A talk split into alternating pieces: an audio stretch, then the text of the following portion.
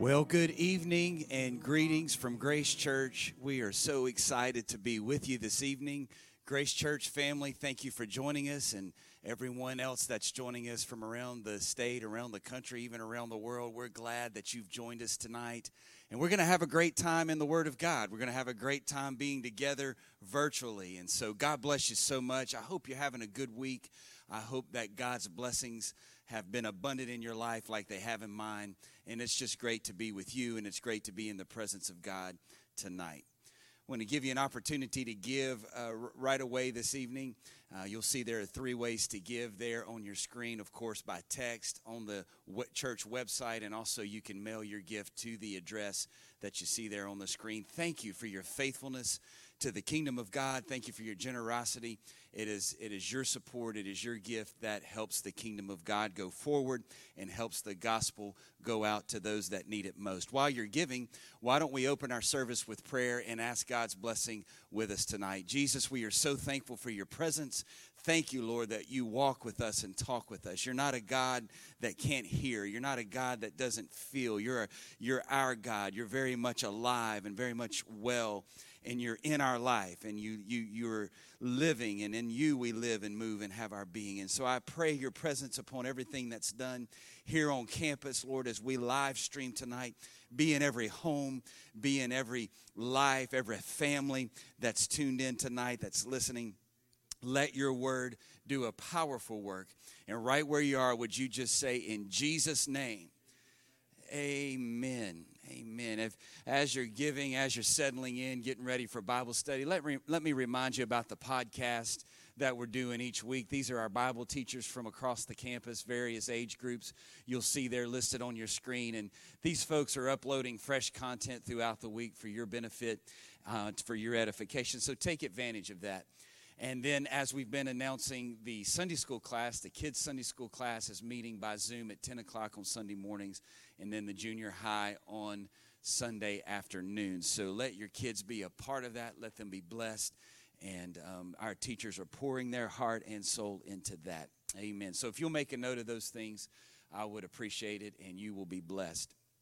I do want to just uh, reflect for a moment before Pastor comes to the pulpit, and we'll we'll move right into what God has for us from the Word of God and from what Pastor has for us. But um, I, I believe, according to my recollection and the way I've got it figured out here, today is May the 13th, which makes it, I believe, 60 days now. On March the 13th, I remember very clearly was when the governor kind of sent all the kids home from school. And then that, that was kind of a momentous deal, and we kind of knew that we were moving into a quarantine phase, and then the stay at home order just kind of came in on the heels of that. So it's been, in my mind at least, if you'll bear with me there, it's been about 60 days by my reckoning, two months. And I, you know, I guess there's nothing really special about that uh, other than to say this it's a way to mark time and it's a way to reflect. And so I'm just going to ask you, uh, just just reflect in your own heart and in your own mind what these last 60 days have been. If you're like me, it's been a, a, wide range of emotions, and you can go right down the line on, on the different emotions we've all felt. But, but what, what I hope you understand tonight, and the note that I want to leave you on is, as you look back over the last eight and a half weeks or so, hasn't God been good?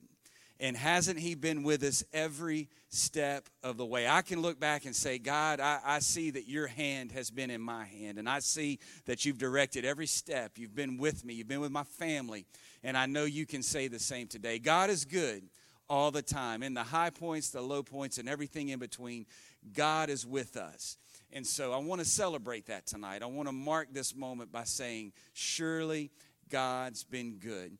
And I hope you can say in your life that you have drawn closer to God through this time. I hope you can look back and see where you're walking more consecrated, where you're walking more committed. Perhaps you're more in tune with the vision of the kingdom of God, of reaching souls. So I, I hope you can say that tonight. If you can't, it's not too late. Go ahead and dial into that and plug into that now because God has got something great for us, He's got something great for the church. And I believe in the very soon coming days and weeks, we will see an outpouring of God's Spirit like we've prayed about, like we believe for. I believe it's coming, so get ready for it. God bless you tonight in Jesus' name. Pastor's coming to bring the Word of God. Clap your hands right where you are in Jesus' name. Thank you, Brother Dave, and great to be with all of you folks again. And uh, I want to say very sincerely uh, just a big, huge thank you for your faithfulness in watching. Um, I have been assured by a number of our amazing Grace Church folks that uh, you're watching, you're hanging in tough. And um, people say, I'm tired of live stream, I'm ready to be back in church. I'm tired of live stream. And I'm in church, and I'm still tired of it. So, uh, but we're looking forward to um, the future and what God has in store. I would like to just mention briefly that uh, if you attend Grace Church regularly, you should have received an email by now about our reopening Grace Church. If not, please contact the church office and uh, we'll take care of that for you. Um, I want to do something tonight I haven't done in a long time. It's hard to say this without a smile on my face, but I have some things to share with you. And uh, if you'd like to uh, shout back at me when church is over, don't do it now, but when church is over, uh, let me know what you think, see if you agree or not. but um, I'd just like to send a big shout out tonight to my fingers because I can always count on them. Are y'all on board yet? uh, whenever I feel blue, I just start breathing again.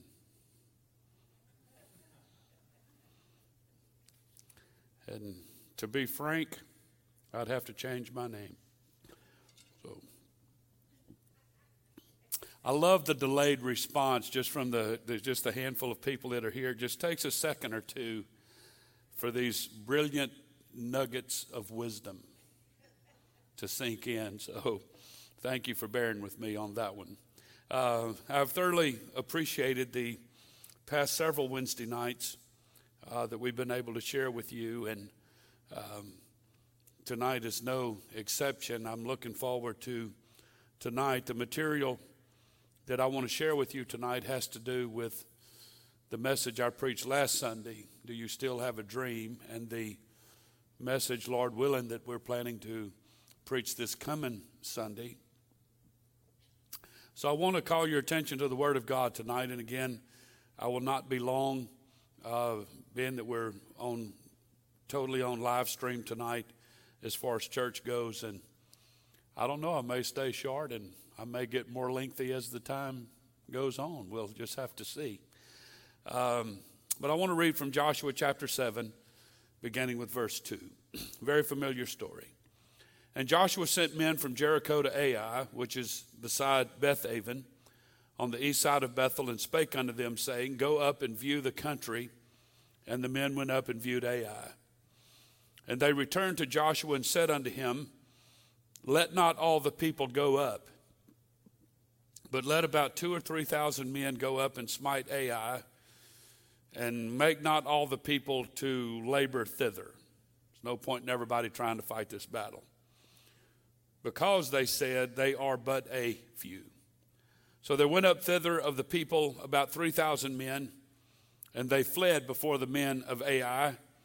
And the men of Ai smote of them about 30 and six men, for they chased them from before the gate even unto Shebarim and smote them in the going down, wherefore the hearts of the people melted, and it became as water. I want to lift that last statement out of verse 5, and I want that to be our focus tonight. After Israel was soundly defeated by just this few number of people at Ai, the Bible said the hearts of the people melted and became as water. I want to talk to you for a little while tonight about why failure is relevant. Why failure is relevant. I remember when I was a, a child and, and, even a teenager, uh, my family uh, had a subscription to the local Baton Rouge newspaper. And uh, on the way home from church on Sunday, we couldn't wait home, wait to get home to the comics, and that's the only part of the paper I read. And uh, and and we sometimes me and my siblings would even fight over it as to who was going to read it first. But some of you may remember the some of the newspapers' cartoons. The one we're probably the most familiar with is the lovable Charlie Brown and all of his failures. He failed in baseball. He failed in flying kites. He failed in winning the little red, uh, red-haired girl. He failed at kicking a football. Failure happens to everyone who tries.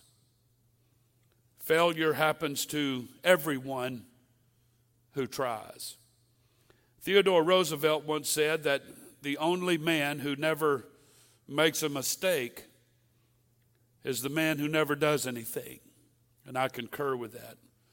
The same is true with failure. No one is immune from failure.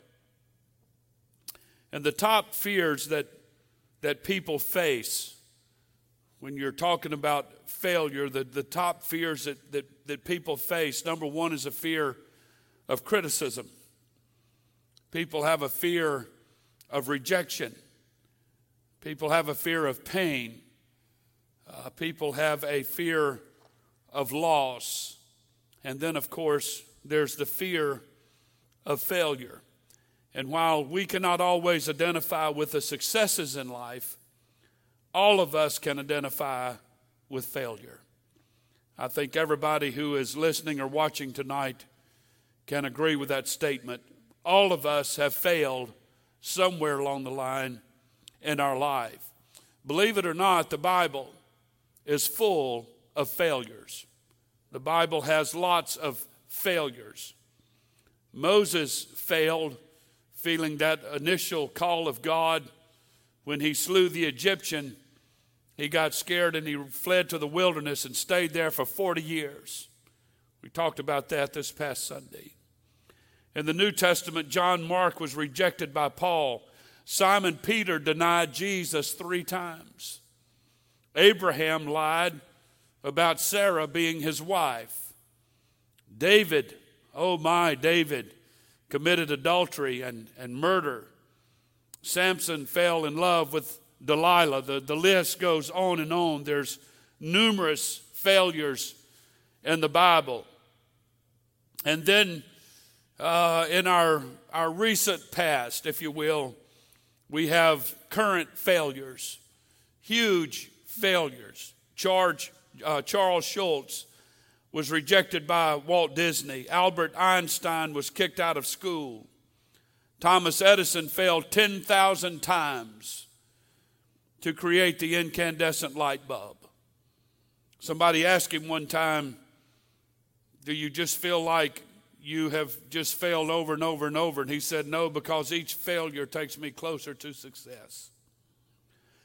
Abraham Lincoln lost seven elections and failed in business twice. Ronald Reagan lost the Republican nomination in 1976 to Gerald Ford. Our, our, current, our current culture is full of failures. Let's continue about the subject of failure. A lot of people give up when they fail, but what they fail to understand, no pun intended, is that failure is a matter of perspective. Failure is a matter of perspective. I'm trying to help somebody here tonight. We all know that Babe Ruth hit 714 home runs, but what you don't hear is he struck out 1,330 times. Hank Aaron hit 755 home runs. But what you don't hear is he struck out 1,383 times. Richard Petty won 200 races, and he's famous in that industry of car racing. But what you don't hear is yes, he won 200 races out of 1,185 starts. You, you hear about these people sometimes, and you think all they did was win, all they did was break records. No one tells of how many times they failed in order to get to that place of success. The great soccer player Pele made less than 3% of the shots that he took. Basketball great Michael Jordan made less than half of the shots that he took. So, failure is a matter of perspective. And I would challenge anyone here tonight that if you know anyone that you deem hugely successful, sit down and have a conversation with them and ask them how many times they failed. I think you would be respons- you'd be surprised at their response. So, as much as failure is a matter of perspective, I will agree tonight that I have failed far more than I've succeeded. But it's never kept me from trying to, a failure has never tried to keep me from succeeding next time. I'll never forget uh, Brother Alan Oggs, uh, one of our old time preachers, uh, was born with so many birth defects. And uh, the doctor told him he had not do a lot of things, but he tried and tried and tried, and he conquered so many things in his life. And even with a, a difficult uh, speech handicap, he became one of our most uh, prevalent preachers a number of years ago. But I remember him telling the story. The doctor said he could never learn to ride a bicycle, and he tried over and over and over, skinned his knees and elbows, and tore up clothes, and on and on and on. And finally, one day, after trying for a long period of time to ride a bicycle, he finally got off of it and pushed it to the side of his house, propped it up against his house, and he pointed his finger at it and he said, Tomorrow I'm going to ride you. And he did.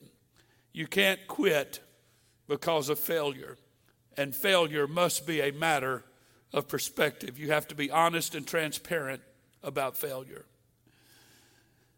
The heartbreak about failure, especially when it comes to church, when it comes to serving God, when it comes to marriage, when it comes to raising children. Not only is failure a matter of perspective, but consider people's typical general response to failure. First and foremost, in the church arena, somehow or another, we tend to blame God first. And the story that I just read to you about Israel fighting against Ai, a battle that should have been won very easily. They, they completely failed in that attempt. In Joshua chapter 7, Joshua cried out, Sovereign Lord, why do you bring us across the Jordan River? If you're going to let, a, let the Amorites kill us, if only we had been content to stay on the other side of Jordan. Joshua was at his wits' end in this particular instance, and he blamed God for what was happening to him. The second response to failure, and this is probably the most prevalent in our American culture today, is we blame others. It's always somebody else's fault. In Genesis, in the story of Adam and Eve, when God confronted Adam, the man said, The woman gave to me uh, to the woman that you gave to be with me. She gave me of the tree and I did eat. And then the God asked the woman what happened, and she said, Well, the devil made me do it. They just passed the blame onto something else. And I would say our typical response to failure is it's always someone else's fault. But then the third uh, thing that we like to blame for failures, we tend to blame our circumstance. If it hadn't been for this circumstance I was in, then uh, this wouldn't have happened. The Bible said in Nehemiah chapter 4, verse 10, that Judah said, The strength of the burden carriers is weakening, and there's much rubbish, so that we're not able to build the wall. He blamed it on the circumstance that he was in. So, across the board, we blame God, we blame somebody else, and we blame our circumstance. The catchphrase of today's society is it was not my fault that I failed. It's nothing that I did. Again, I want to try to help somebody, and I'm, I'm reaching back to this past Sunday's message and looking forward a little bit to this coming Sunday, Lord willing. Um, but I want to give you five signs to look for of impending failure. Five signs of impending failure where you can kind of see the handwriting on the wall, if you will. One of the first signs that a person is headed down the road of failure is a loss of focus.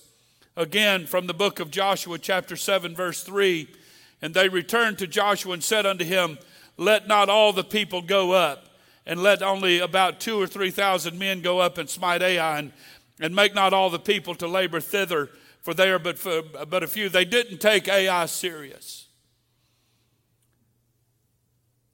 I think it's one of the greatest mistakes that people make on the road to failure is they do not take what is ahead of them serious enough. They don't take their decision making serious enough. They don't take their circumstance serious enough. They, they suffer a loss of focus. They're distracted by something else. Something else becomes the greater priority. The second thing that is on the road to failure is overconfidence. Again, from Joshua 7, they went up thither of the people, about 3,000 men. They fled before the men of Ai. We read this a few moments ago, and Ai smote them. They went up with their chests sticking out and flexing their muscles and said, We got this. And they were soundly defeated, and it caused them to be incredibly discouraged for such an embarrassing failure, but they approached the situation without thinking it through, without doing proper survey and even surveillance, and they got overconfident. Because they had the great victory of the walls of Jericho behind them, they felt like they could beat anybody. So there's a loss of focus, and then there's overconfidence. We got this. No problem, no sweat. Number three is kind of unusual. But to me, it makes a lot of sense. The third sign on the road to failure is when ethics slip. And Joshua, again, Joshua chapter 7, the Bible said Israel has sinned. It's because of what Achan did, it's why they lost at Ai. They were impure. They were not clean before God anymore. They had not been appropriate in the victory that God had just given them. They had sinned, they had transgressed. God said, You transgressed my covenant that I, I've commanded you. You've taken of the accursed thing, you've stolen and disassembled, and you've put it among your own stuff. You've taken possession of things that you shouldn't have possession of. There's things in your home, in your life, in your mind that shouldn't be there. There's, there's a breach in your relationship with God. This is a sign of impending failure. So, a loss of focus, overconfidence, and then when ethics slip. Number four is very glaring to me, a sign on the road of impending failure, and it's poor self management or self control. The Bible said in Joshua 7, verse 12, Therefore the children of Israel could not stand before their enemies, but turned their backs before their enemies because they were accursed. Neither will I be with you anymore, God said, except you destroy the accursed thing from among you. So it's imperative tonight that if you want to be successful in your relationship with God, you have to maintain self control. You have to be willing to do what it is that God wants you to do. And then finally, the fifth thing, the fifth sign on the road to impending failure is lost love. Joshua 7:14 God commanded to sanctify the people and say sanctify yourselves against tomorrow for thus saith the Lord God of Israel there's an accursed thing in the midst of you. It's what Achan had stolen. You can't stand before your enemies until you take away the accursed thing before you. In other words God is saying to you to them I gave you an amazing victory and you sinned bitterly in the middle of it It's falling in love with the world and worldly things. And my years of pastoring, I've seen it happen on more than one occasion. People get good pay raises and good jobs and nice cars and nice homes. And when they had a whole lot less, they were a whole lot, a whole lot more committed and submitted to the Lord. But then God blesses them, and then all of a sudden, worldly things become most important and the job is most important and, and little league sports with the kids is most important and the list goes on and on and, and they start missing church. What's happening here? They've losing their first love. They forgot the priority and importance of their relationship with god. So we have to keep perspective when it comes to failure, and we have to learn the signs that are pointing us in the direction of failure. Let me talk to you for a few moments tonight about the dangers of it. Again, I'm trying to help somebody. I'm talking about the dangers of failure. Failure can be a dangerous thing. Failure causes, in some, an exaggeration of reality. Failure for some people just makes you want to throw your hands up and quit. And the list is long tonight, especially in this area, of people who have failed in their relationship with God and far exaggerated the reason why. Again, from Joshua chapter 7, verse 9, and when the Canaanites and all the other people living in the land uh, hear about it, they will surround us and wipe us off the face of the earth. And then what will happen to the honor of your great name, Joshua said. It's an, exaggera- an exaggeration of reality. I'm not going to chase a rabbit here tonight, and, and it's, it's hard to resist the opportunity. But when, when failure comes, and you realize that things that you had planned for and hoped for and dreamed of and what have you is not going to materialize, at least like you thought. It's hard not to get emotional. And when people get emotional, they exaggerate. They always blow things out of proportion. Kids do it, adults do it, people on the job does it, people in church does it. Everybody blows everything out of, out of, out of um, proportion, and uh, reality escapes the whole entire situation. This is one of the great dangers of failure is because it will cause you to exaggerate. I have sat down with church people who failed in, in whatever capacity, and to hear them tell the story, it's you end up crying with them. You you you're almost on the verge of calling the funeral home, if not a hospital, to put them in the ICU unit and all that, and not to exaggerate or belittle that point. But then you start talking to their friends and family, and they'll tell you it wasn't that big of a deal.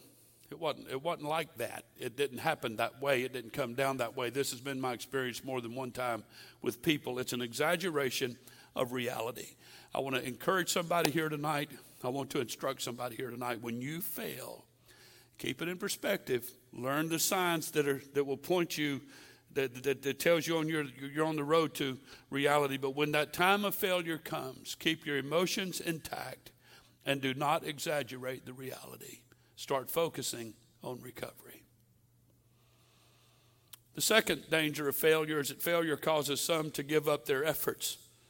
This is so true with people in their relationship with God. I know scores of backsliders tonight, of people that once sat in a church similar to this when they raised their hands, they worship God. My heart has been so burdened for backsliders, uh, especially during this time of quarantine, and I hope God is speaking to our, our backsliders here tonight. But they've, they failed at serving God, or something hurt them, something offended them. They're just going to give up completely. I'm not even going to do that anymore. The reason I'm making that point is because I know gobs of people whose marriage have failed, but that didn't prevent you from remarrying. I know people whose kids have failed, but you've never thrown them out and turned your back on them you it again. Why don't you do that in your relationship with God? Don't give up on your effort. The third danger of failure is failure causes some people to never want to take a risk again. And I think that's a lot of the breach and, and backsliders wanting to serve God again. They're not going to risk getting their feelings hurt again. They're not going to risk putting themselves out there, get in a church pattern, start paying their tithes, being faithful, start worshiping, learn songs, all the new songs the church is doing and whatever. Because as sure as the world as I do and stick my head out, somebody's going to chop it off again.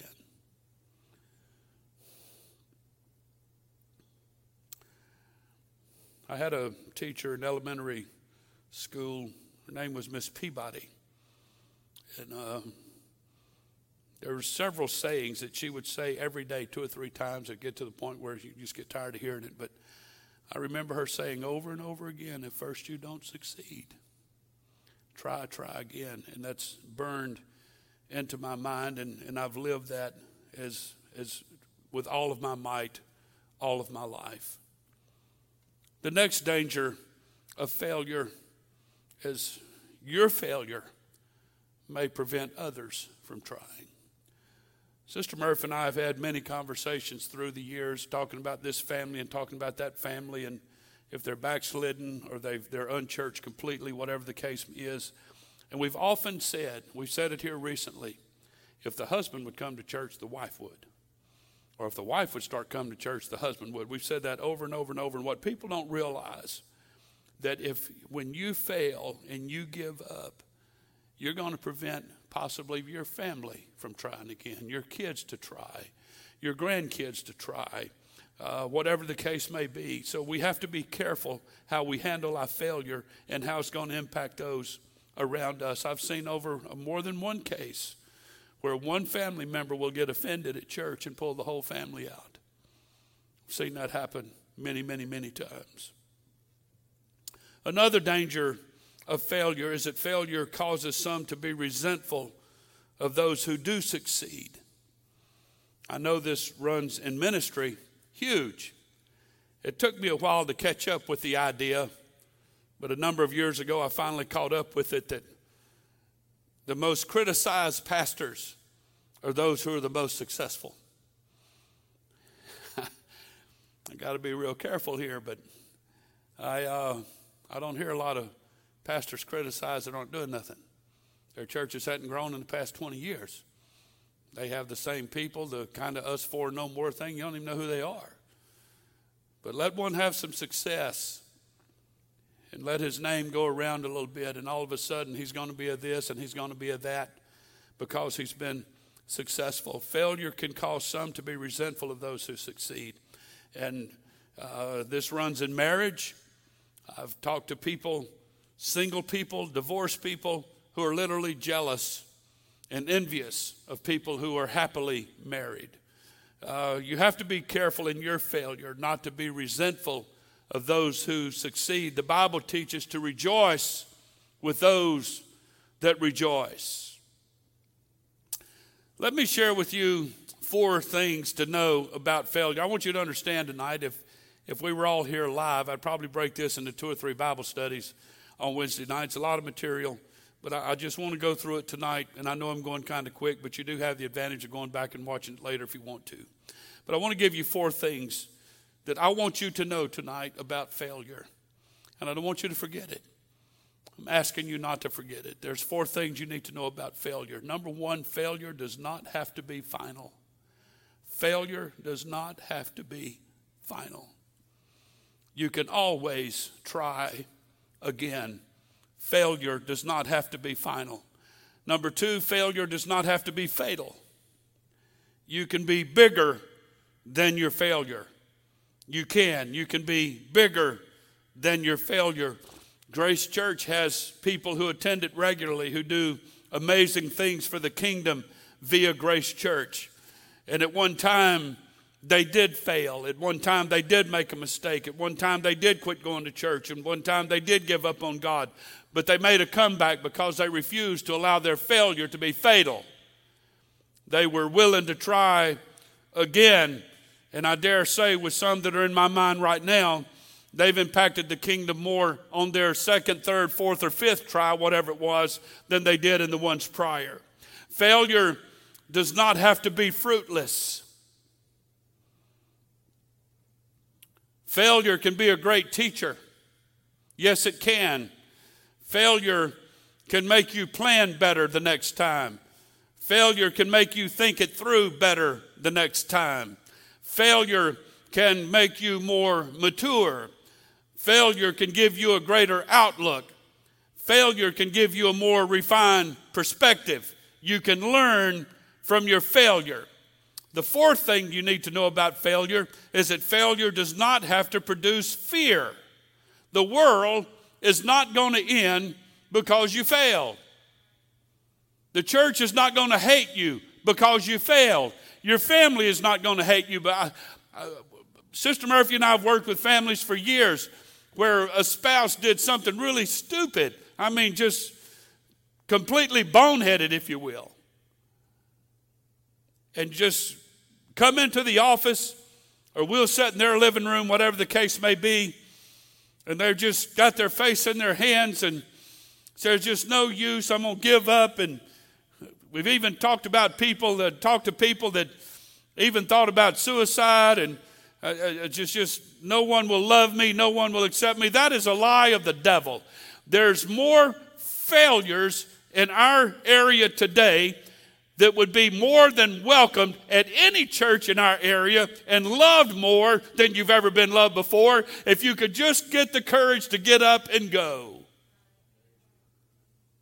I don't remember a time of throwing a failure out of Grace Church. I don't know of any of our pastors in this area that's ever thrown a failure out of their church. There's no reason not to come back. I know it's embarrassing, and, but once you wade through that, that, that initial moment of just feeling condemned and embarrassed over what happened, you find open arms and open hearts and, and what have you. People will love you, and God certainly will love you. The world doesn't end just because you fail.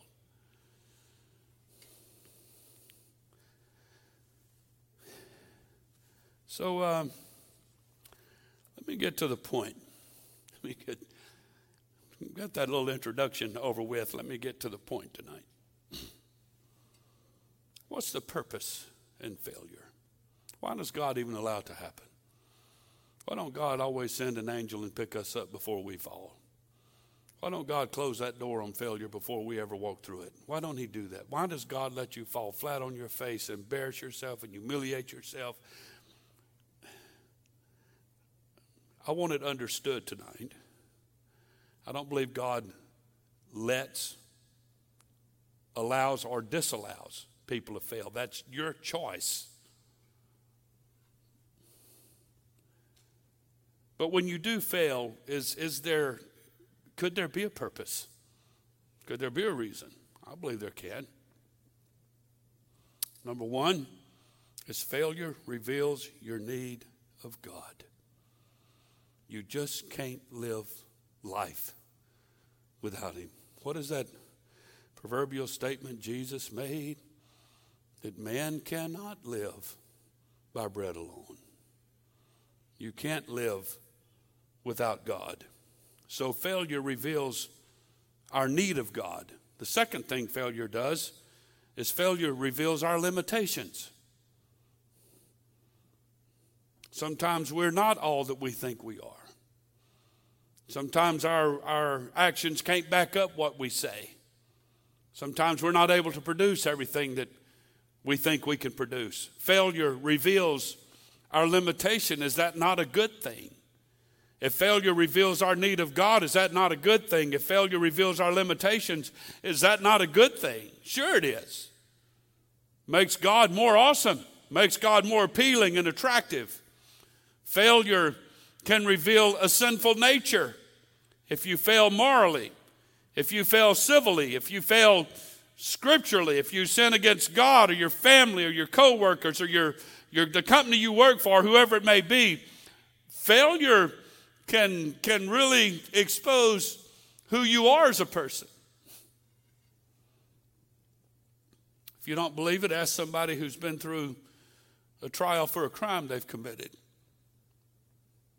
Everything that can be found has been exposed about those folks. If they don't know who they are by the time that's over with, I don't know what to say. But in our life, where it's more relevant,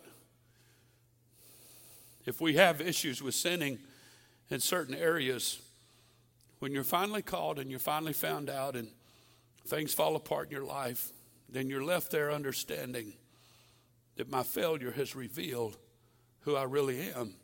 And that's a good thing. Yes, it is. It's a good thing.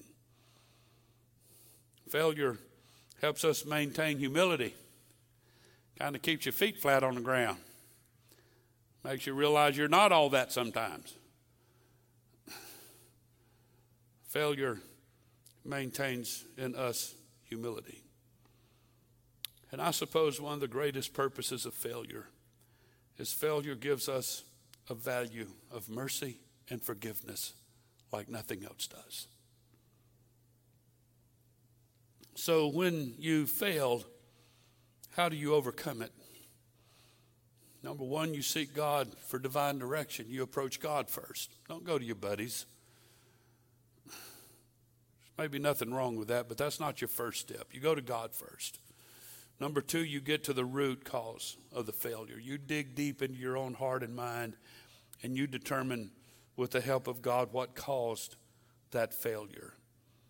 And it's not always God's fault, and it's not always someone else's fault. I'm trying to help somebody here tonight. Number three, you regard failure as a learning process. Let it be a teacher, as we just said. Number four, be prepared to change strategy. You start looking at life different and you determine, you determine that the next time I face something, I'm going to be a little bit better at it. Number five is never give up, ever. As I mentioned Sunday, it was Winston Churchill that said, never, never, never, never, never, never, never, never give up. Never give up. Failure is not failure if you can learn from it. Failure is not failure if you can become a better person because of it. Failure is only failure if you quit without learning from the experience. So, in the scripture setting tonight, in conclusion, that I read in Joshua 7 about Israel's miserable failure at Ai, when you get to Joshua chapter 8, things begin to change. The Lord said to Joshua, Do not be afraid or discouraged. Take the entire army and attack Ai. For I have given to you the king of Ai, his people, his city, and his land. The Lord said to Joshua, Point your spear toward Ai, for I will give you the city. And Joshua did as he commanded. In verse 19, as soon as Joshua gave the signal, the men in the ambush jumped up and poured into the city. They quickly captured it and set it on fire. In verse 22, then the Israelites who were on the inside of the city came out and started killing the enemy from the rear. So the men of Ai were caught in a trap, and all of them died. Not a single person survived or escaped. Why did that happen? Joshua failed at Ai the first time, but not the second time. What made the difference? It's all the components of this Bible study tonight is based around that story. Joshua bottom line did everything that we taught tonight. So between chapter 7 of Joshua, which was failure, and Joshua chapter 8, which is victory, there's, there's a gap in between there where, where Joshua got a grip on failure. And that's why it's relevant. It's how you handle it. Failure causes us to realize our need of God. Failure causes us to realize our need of mercy. Failure causes us to realize our need of giving grace to others.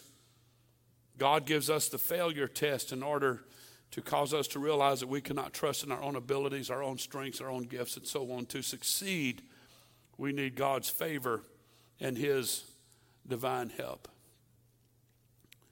I don't often feel qualified to get up and teach or preach, but in this particular case, I do because I've had my share of failure. On many occasions, I've had to fall on my knees and repent before God. There's been plenty others in my life that I've had to say I'm sorry to. So I do feel some degree of qualification because my life has had its share of failure. I'm struggling to remember a statement. I'm sure some of you know it. But the success of a fighter, I believe it says, is not how many times he's knocked down, but the success of a fighter is determined by how many time he, times he gets up. And I've one thing I've learned in failure never stay down, never stay knocked out.